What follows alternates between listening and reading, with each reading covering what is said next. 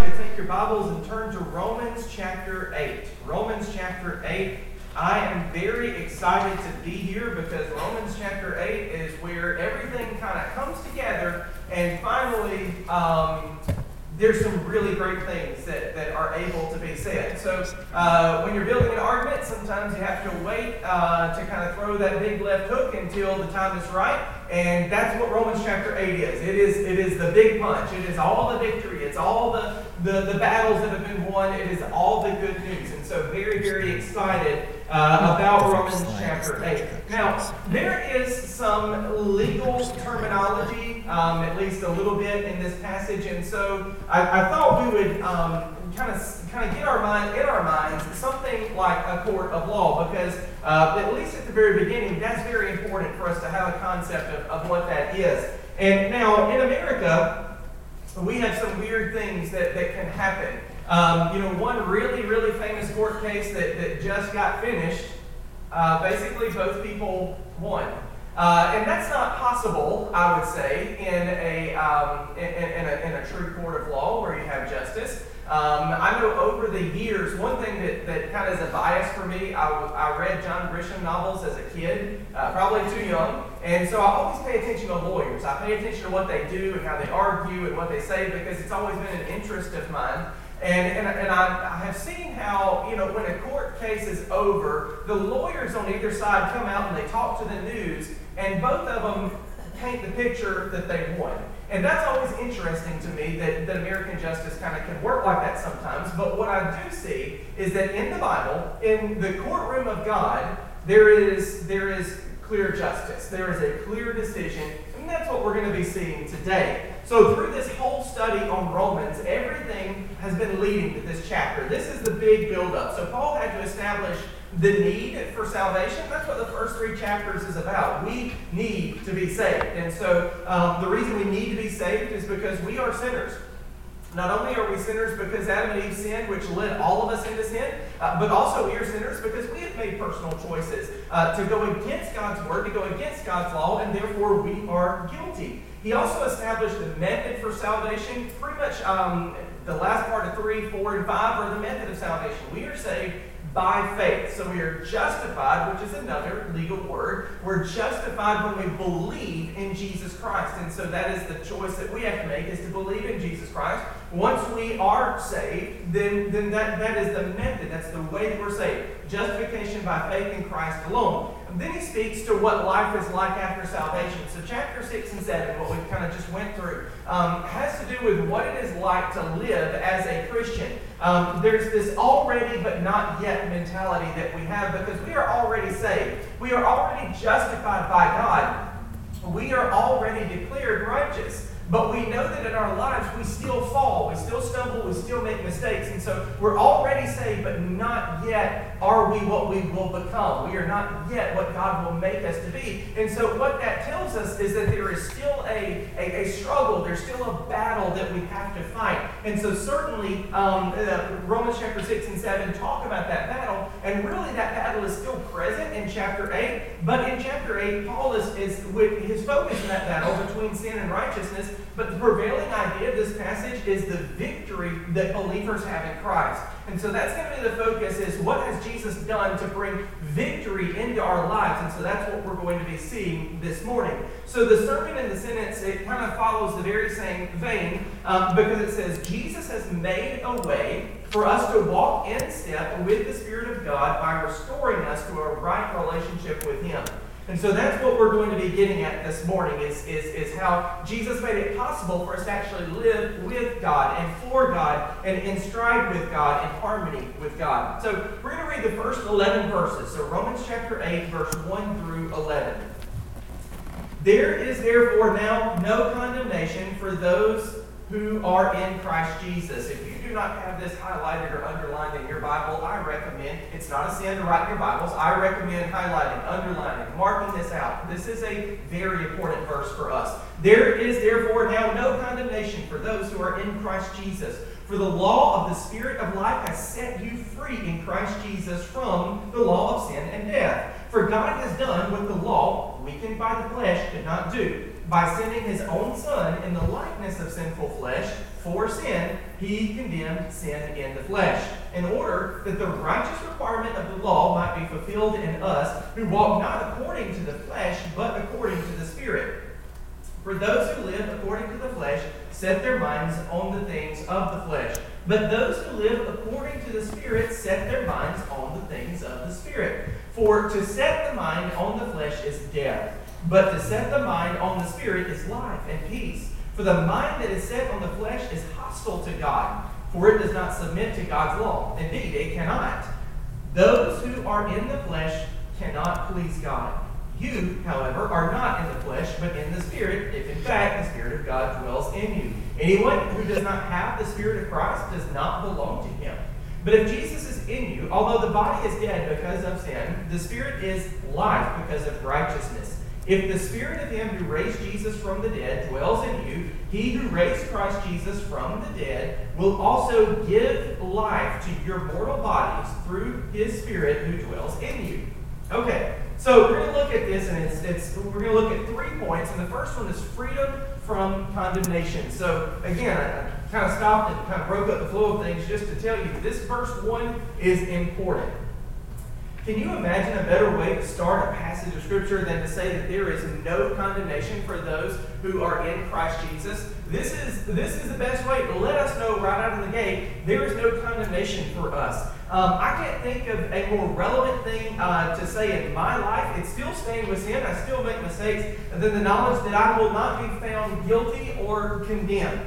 So when Paul uses the word therefore, so he says there is now therefore, and most of your translations are probably going to have that word therefore. Uh, and why is it therefore? Well, it's therefore bringing everything that Paul has said up to this point to bear. So everything that he said about the fact that we're sinful, but we are saved by grace uh, through faith in Jesus Christ, that we're justified, that we live new lives, that we're new creatures, new creations. All of that is, is, is pulled to bear on this one verse that says, there is now therefore no condemnation for those who are in Christ Jesus. So all of this is here. So the um, the therefore is all about this. So the immense sinfulness of us all, the mighty salvation provided by the death of Jesus, and the already but not yet nature of our lives, all are in play when he makes this statement. Everything that he said is there. So regarding um, all that he has said, there is now no way for a Christian to be condemned.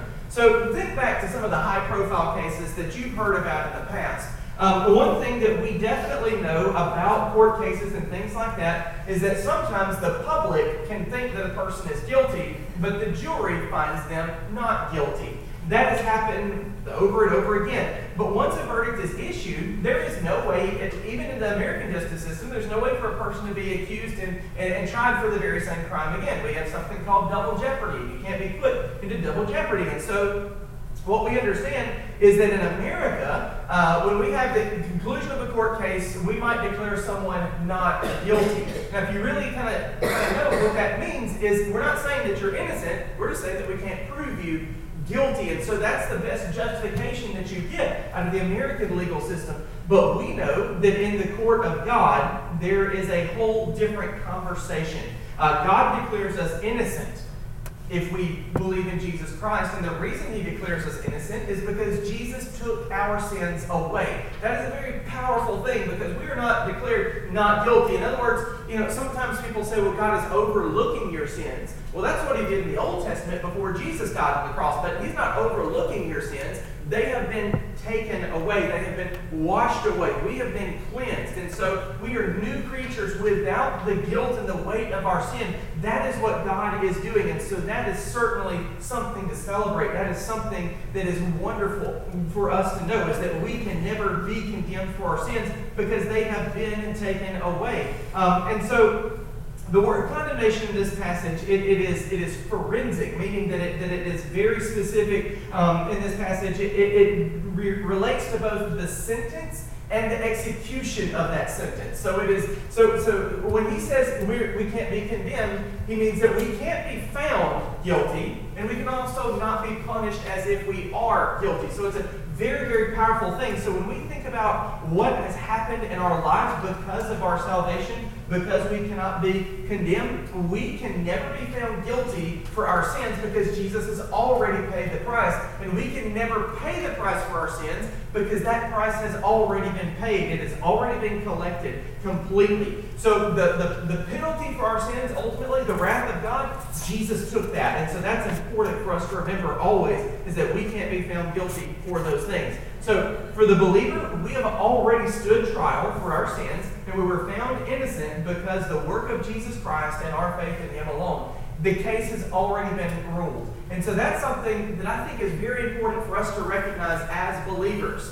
So God is not holding your salvation out and saying, if you do good, I'll give it to you.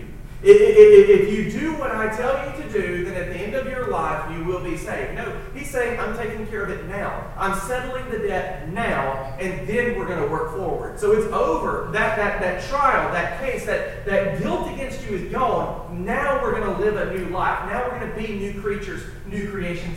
That's how God does business. And so when He says, there is now no condemnation for those who are in Christ Jesus, there's no going back. There is no new accusation. There is no condemnation. There is no way that we can ever be found guilty for our sins. That's a very important thing. So your first blank on the back of the bulletin is we will never be found guilty for our sins because Jesus has paid the price for them. So important, so critical that we remember that, because you can easily feel defeated, and certainly Satan wants to lie to you. Um, I've shared this a, a couple of times. I'll share it again because I think it's important. Um, I've been going to church all my life, and when I was at, actually when I was nine years old, the preacher started bothering me. He started telling me that I needed to go get saved.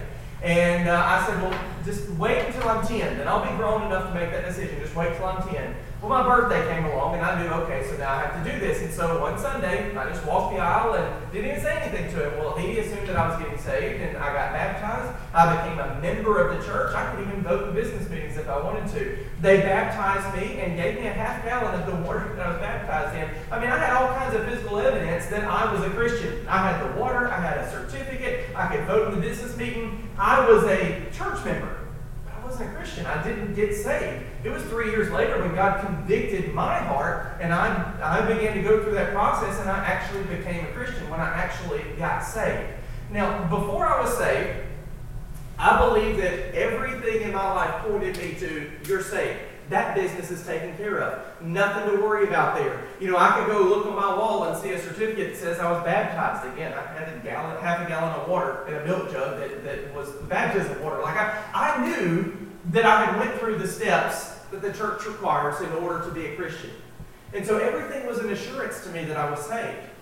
But then after the Lord convicted my heart, and I, and I fell under that conviction, and I surrendered to the Lord, I placed my faith in Jesus, and He saved me, everything in my mind was telling me I wasn't saved anymore. Everything was a doubt. Everything, every time I sinned, every time I didn't do what I was supposed to, every time I, you know, forgot to pray before I eat, or every time that I didn't read my Bible daily, or every time something went wrong that I didn't do what I was supposed to do, it was like Satan was there accusing me. See, you're not a Christian. You're not a believer. You're not saved. And so what I needed in that moment was to read the Word of God, to see what God says about me, to see what He says about my life. And a verse like this, if I'd have known it then, would have helped me tremendously. There is now therefore no condemnation for those who are in Christ Jesus. You need to know it, because Satan, the, the, the work, that the evil that is at work inside of us, even after we're saved, it will try to trick you. It will try to take away your assurance. It will try to take away your confidence in Jesus Christ. If you're constantly worried about whether you're going to you know, die and go to hell tomorrow, you're not going to serve God, because that's all you're really worried about is, is, is, is doing what you're supposed to do to take care of your own soul. But if you know your soul is secure, then you can go out and share that hope with someone else. It's not really hope if you don't have hope. And so that's an important thing. The work that God has started in us, it was His complete work. God saved you. You didn't save you. And so what we're going to see as we go forward, that that new life that we live is also God's work. It is also His work. Now, when we are saved, the Spirit of God actually dwells inside of us.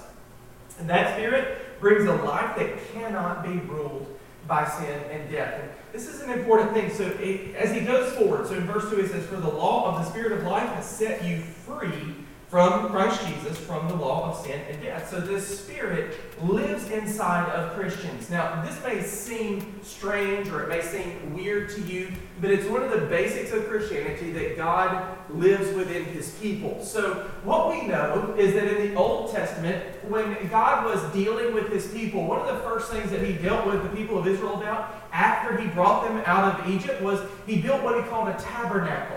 And that really means a dwelling. And so God was dwelling with His people, among His people. And so He was there, and they had literally a tent, a tabernacle built in the middle that they would move when they moved, and it was where God was. Well, as the people settled down in Israel, there came a time where they actually built a temple. That was built under King Solomon. That temple was built, and that was where God was, living among His people. It has always been God's way to be among His people. Now, what we learn is that Jesus Himself came and lived among us. He dwelt among us, just as God had dwelt among the people in the temple and in the tabernacle before that. And so when God left, He says, I'm not going to leave you alone. I'm going to send another of the same kind. And what He described was that He was sending the Holy Spirit. So when we look at the very beginning of the church, the first, I mean, you might say the first day of actual church was the day of Pentecost. And on that day, the people, the, the people of God, the people that had been following Jesus were still afraid. They didn't know what they were supposed to do. They were praying, and all of a sudden, the Spirit of God came down upon them. He indwelled them. What we have now as believers, He indwelled them in that moment, and that changed everything. So these people that had watched Jesus be crucified, these people who were hiding and afraid for their lives, walked outside and began to declare the gospel. In the same city that had executed Jesus, they began to declare the gospel. They began to preach that Jesus not only was the Christ, the anointed one, the Son of God, the very same thing that they killed Jesus for, they began to proclaim that, but they also began to proclaim that He died, that He rose from the dead, and that He was seen by people, and then He was ascended into heaven. So they began to proclaim the complete gospel, what would have been a message that could have gotten them killed. And not only did they proclaim it in their language, which at that time would have probably been Aramaic, the Bible tells us that they were preaching in languages of all the people that were there. You see, it was a holiday in Israel, and so there were people from all over the world gathered together, and each person heard the message of Jesus Christ in their own language, so that there could be no mistake. So whatever language a person spoke, they were hearing the gospel in that language. Now what that tells us is that anybody that wanted to know, those people had changed. They had changed drastically. They had power within them that they did not have before. They had a boldness that they did not have before because they came out of hiding in that moment and began to proclaim the gospel. That's what the power of the Spirit can do in our lives. We are no longer under the bondage and the power and the law of sin. That's what it can do to us. And so uh, there will still be times as believers that we fall into sin, but God will continually work in our lives to bring us into conformity to His will. And so, yes, you are going, as a, as a believer, you have power within you that you don't totally understand. I do believe that. But there will still be times that we, we fall back into sin. We do things that we're not supposed to do. But God is working in us to bring us into conformity to His will. So He is putting that power in us so that we do not live in sin, so that we not live according to the flesh. And I'll talk about what that means in just a minute. So Paul is saying that when the Holy Spirit comes into a person, that person is liberated from bondage to evil and finds a new power within, a power that causes the defeat of sin and leads the liberated person into ways of goodness and love. So let me explain to you what this means. Whether we're willing to admit it or not, most of the suffering and struggles that we go through in this life are because of sin. Yes, sometimes people get sick. Yes, things happen that are outside of our control. But a lot of the problems that we have to deal with on a day-to-day basis is because we do the wrong thing. And what this is telling us is that God has given us the power to avoid sin. Just imagine. There's still going to be some struggles and trials that you have to go through. But just imagine now we have the power to avoid sin. We've all known people that it seemed like they just couldn't get out of their own way. That they couldn't help it. They were always doing something that would get them in trouble, that would cause problems in their lives. They were always struggling, and it seemed like trouble followed them. Well, trouble was following them. But what this is saying is that when we are saved, we have the power to overcome that trouble. We have the power to overcome those things that are in our lives. And that is not our power. It is God's power within us. Now, he goes on to talk about the law, about the law and about what it's there for and, and what power it has. So the law was given so that we would understand the nature of the sin in our lives. Uh, but God had to take action uh, that was more powerful than the law to save us from sin. The law couldn't save us uh, because we could not keep the law. That's that's our problem. We can't keep the law, so the law can't save us. That's what it does. The, the American law is no different. The, the American law is not there to save you. It's there to tell you the boundaries of society. And when we go beyond those boundaries, the law can do nothing to us but punish us. That's what it's there for. And so that is definitely what God's law was there for as well. The law of God is perfect, and it perfectly accomplishes its mission, which is to tell us what is right and what is wrong. Knowledge of sin alone could never save us, because that very knowledge is also our own condemnation. We know that it is wrong to do sinful things, but we can't stop ourselves. Before we are Christians, we cannot stop ourselves from sinning. And so that is the problem. So it wasn't the, le- the weakness of the law itself. It was the weakness of the sinfulness of mankind that required Jesus to come to this earth. If we could just correct our paths, if we were strong enough um, emotionally and spiritually, if we had the determination to just fix ourselves, then Jesus wouldn't have had to come down to this earth and, and die for our sins. But we couldn't. It was impossible. There are things that people can do that they will not do, but there are things that are impossible, and, and, and living in a way that pleases God without Jesus is impossible for us. And so that's what we uh, that's why Jesus came to this earth. So Jesus became a man and defeated sin so that we could be made right with him. So it's this is important. This is not really the doctrinal point that, that Paul's making, but it's important to mention Jesus was both fully man and God. So it says that he came in the image of sinful flesh. And so what happens is God came down to earth as Jesus, as a human. He was both fully God and he was fully man. He looked like the rest of us. If you walked up to Jesus, and that's the thing that I think sometimes artists miss, or whoever's trying to portray Jesus, you look at him, he's going to look like any other person. He's going to look like me or you or, or, or whatever. But he was different. And the way that he was different is that he wasn't sinful flesh. We come into this world already condemned because we are contaminated by sin. That's the difference. Jesus was fully human. But imagine him to be more like Adam before the fall than more like us now. And so that's the point, is that Jesus came down, he looked like sinful flesh, but he was really a man untainted by sin. He lived a perfect, sinless life, and then he died a sacrificial death so that he could pay the price for our sins so that we could then be saved. So that's how Jesus came in, defeated sin, and made it possible for us to be right with God. So Paul says that he came in like in the likeness of sinful flesh. He looked like us, but he wasn't saved by sin. Now, the righteous requirement of the law was that lawbreakers faced the wrath of God. And Jesus faced that wrath in our place. So that's the righteous requirement of the law. Either keep it or be broken by it. And Jesus took the penalty for sin so that we didn't have to suffer. So the punishment was given out. It has been given out. And it has been paid. And that's why we can stand innocent. So when we place our faith in Jesus Christ, the sacrificial act of his death is placed on our account so that we can be declared innocent. So that's the picture. When we stand before God to be judged, he can't judge us guilty because Jesus has taken away our sins. That's the point. He has washed them away. So God sees our innocence, innocence given to us by Jesus, rather than the guilt and the stains and the sin that we have lived throughout our lives. And so that is what it looks like. So we can now live a spiritual life instead of one that is dominated by our sin nature. So we're not living or walking according to the flesh. I'm going to talk about that a little bit in just a minute. We're living according to the Spirit. But that is because we cannot be condemned. So now let's look at what it really means to, to walk according to the Spirit. So first thing, when Paul uses the term flesh, he's speaking about those who live submitted to their sin nature. So when he says flesh, it's not that, that the meat on your bones is bad. That's not what he means, although that's kind of what it sounds like. What he means is that our sinful nature. And, and so everybody has that. Even after we become Christians, we have a sin nature. We are still uh, prone to sin. We've got a hymn that we sing, prone to wander, Lord, I feel it. Um, prone to leave the God I love. We still have that draw, or we still have that pull to sin, but it does not have the same power that it did before because there's a greater power within us.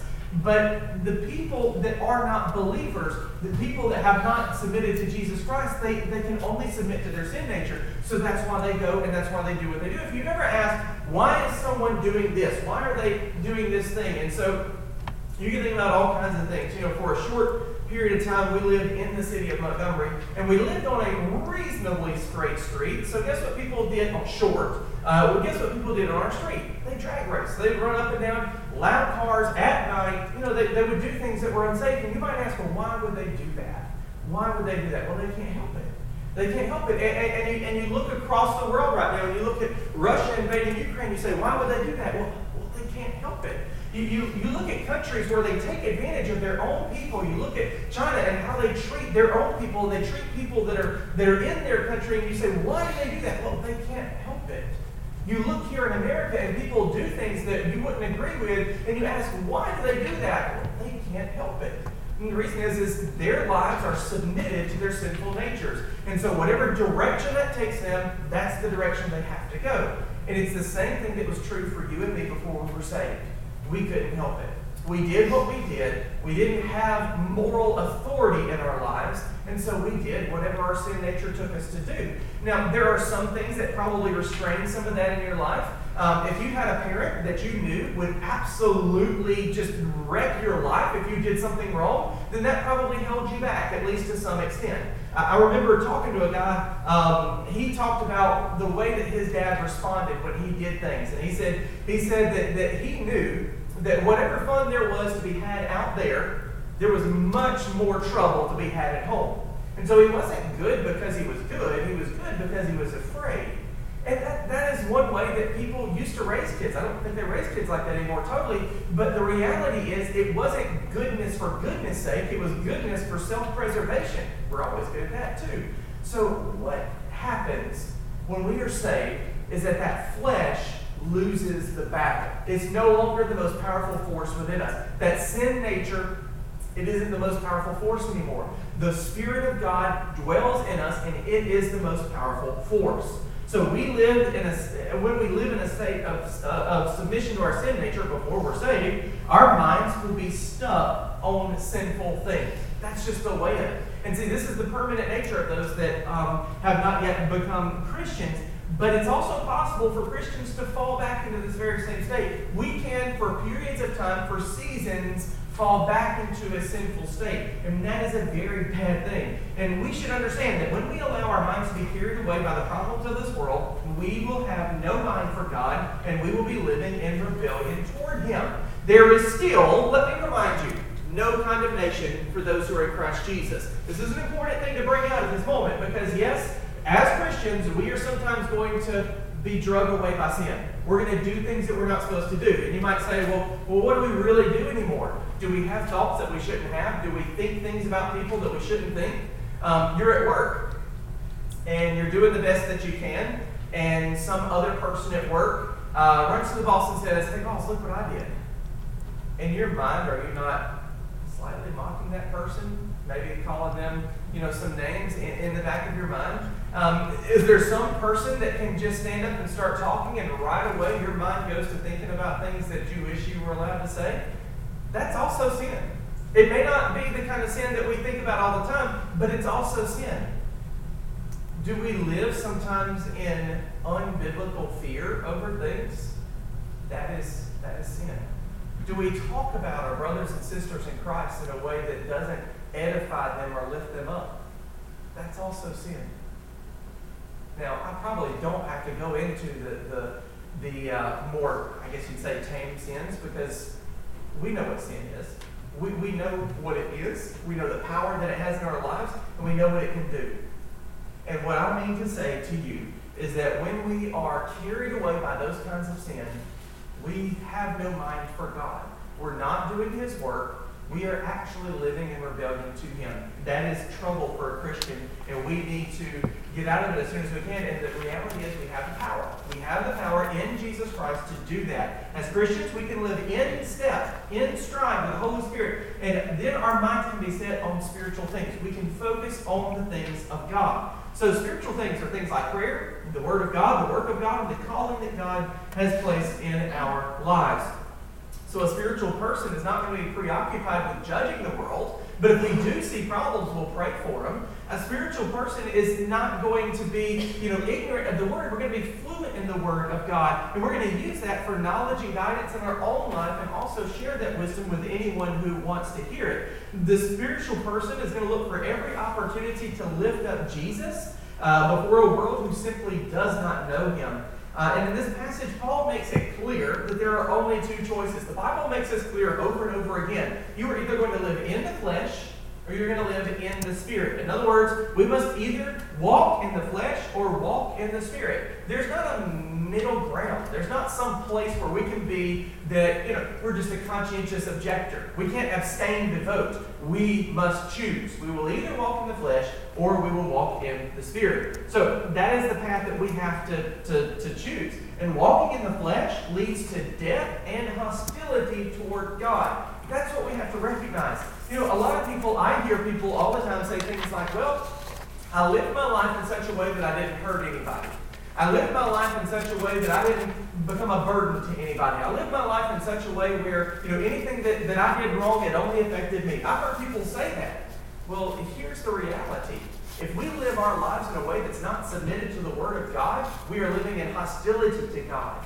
We are in open defiance to God. We are in rebellion to God. That's an important thing. That hurts somebody. That causes problems. And that is not just living the best life that we can live with the circumstances we have. So a person who is submitted to their sin nature lives in hostility toward God, and we must be aware that there is no other choice for that person until they are saved.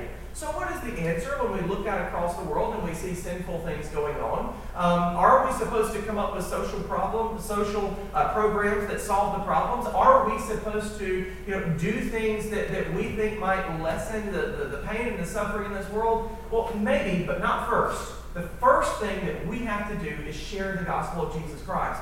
You know, the quickest way to get out of a hole is to stop digging. You ever heard that? If you, if you find yourself in a hole and you want to get out, the first thing you need to do is stop digging that hole. Well, the stop digging the hole is to begin to preach the gospel of Jesus Christ.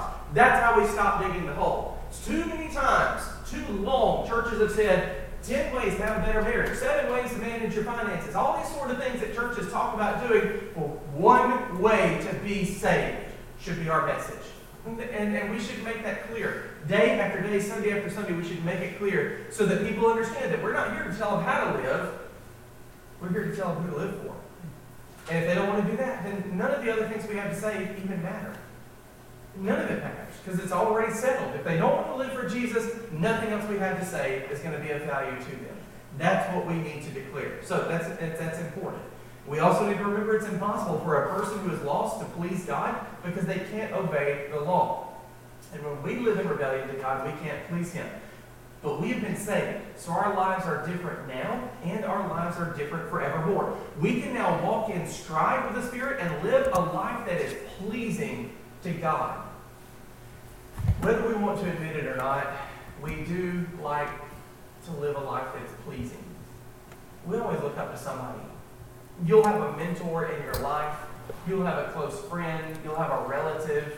You'll have somebody that you would you would like for them to be proud of you. You would like for them to say, you know what, they're doing a good job. And and, and I tell you that, that that's a good thing. That's a good thing because it's a motivating thing. But the most important thing is that we live a life that's pleasing to God. And think about how empowering it is in our lives to know that when we do well, God will be pleased with us.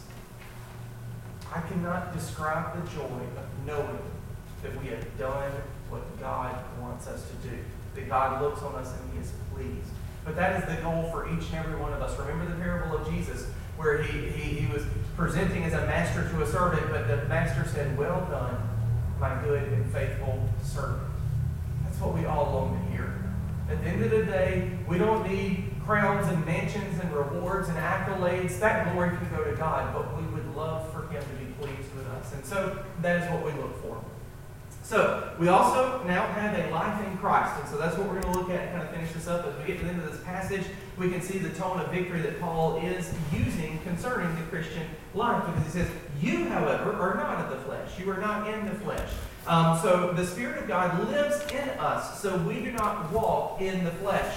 And so when he uses the word if here, in the English language that usually presents some kind of uh, question or some kind of possibility. Uh, are, are, are we going to go down to the creek? Well, if it doesn't rain. Well, in, in the original language, the language that the Bible is written in, if doesn't always mean that. Sometimes it means more like the word since. So since it's not going to rain, we'll go down to the creek, right? And so that's what this means, since the Spirit of God lives in us. So you might read this, you, however, are not in the flesh, but in the Spirit, since the Spirit of God dwells in you. That's what. That's how you can translate that, because that's what it means. The Spirit of God lives in us. He dwells in us.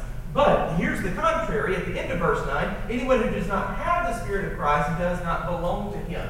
So this is also an important thing that we have to realize. The Spirit of God is not an occasional visitor. He takes up a residence among God's people or in God's people. So we have to understand that just as God was with the people in the tabernacle, He was with the people in the temple, He was with the people as Jesus Himself, He is with us now as the Spirit, and He dwells within us. This is one way that we know we are saved, because the Spirit of God lives in us. This is an important thing.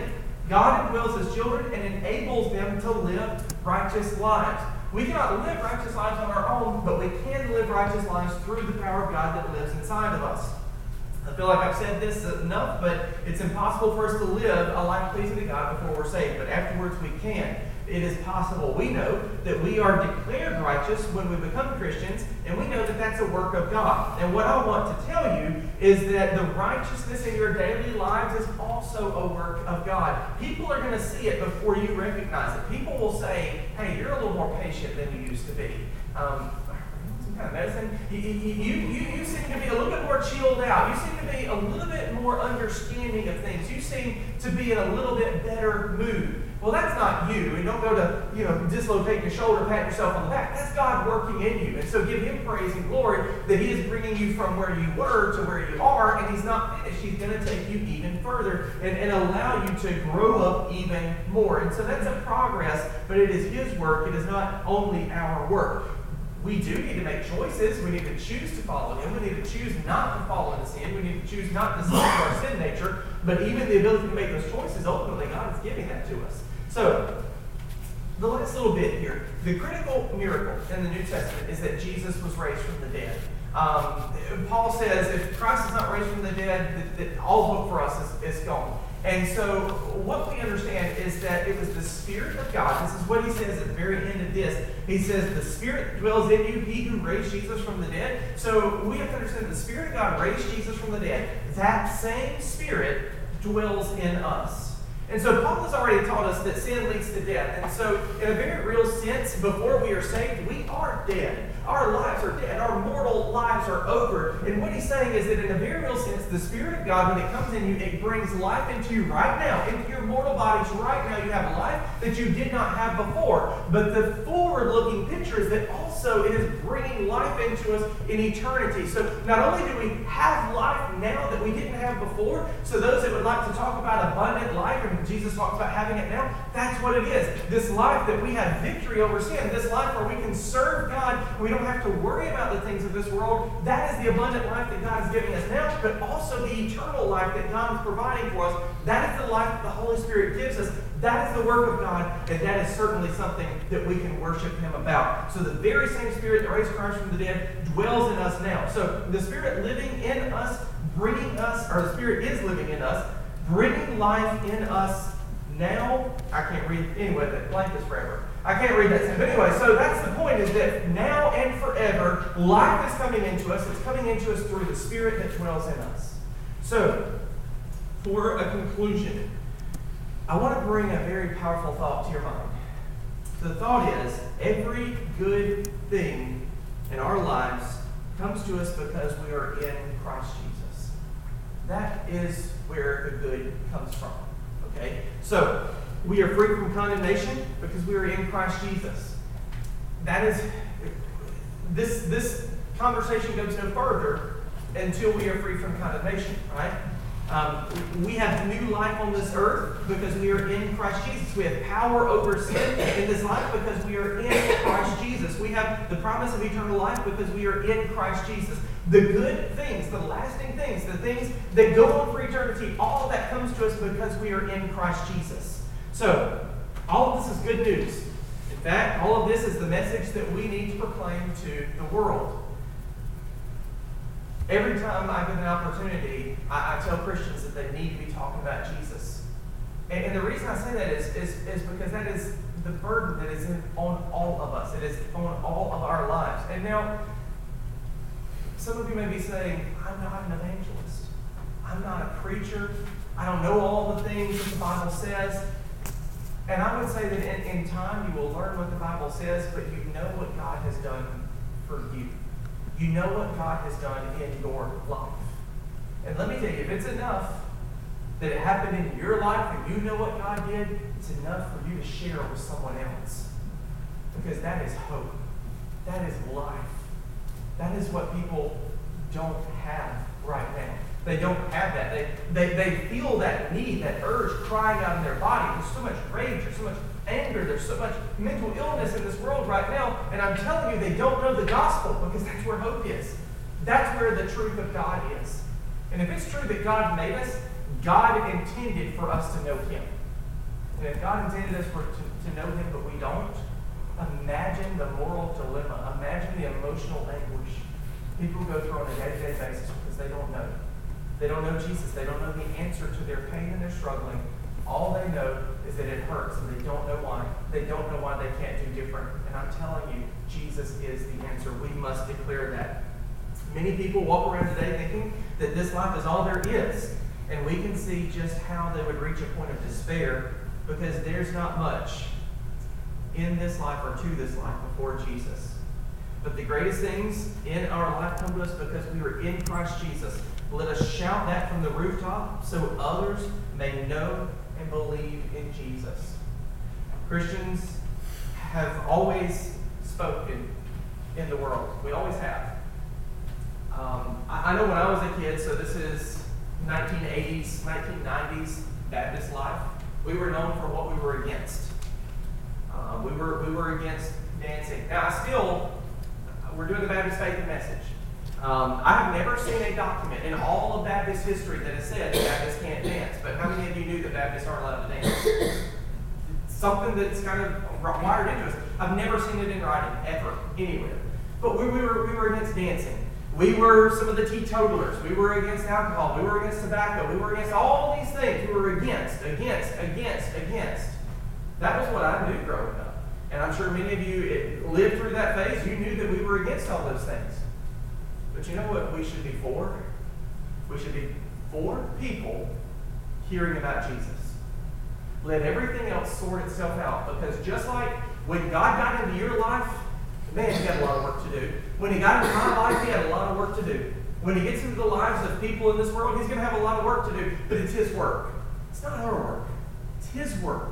So trust him by just telling them about Jesus. Share Jesus with people. Let him do the work. Okay? He will do that work. Do we need to know what we think about sin? Yes. Do we need to, in our own way, proclaim the truth? Absolutely we do. But when we go out into the world, there is no message that needs to be proclaimed except the gospel. Let us proclaim it. Truly and faithfully, let us proclaim Jesus.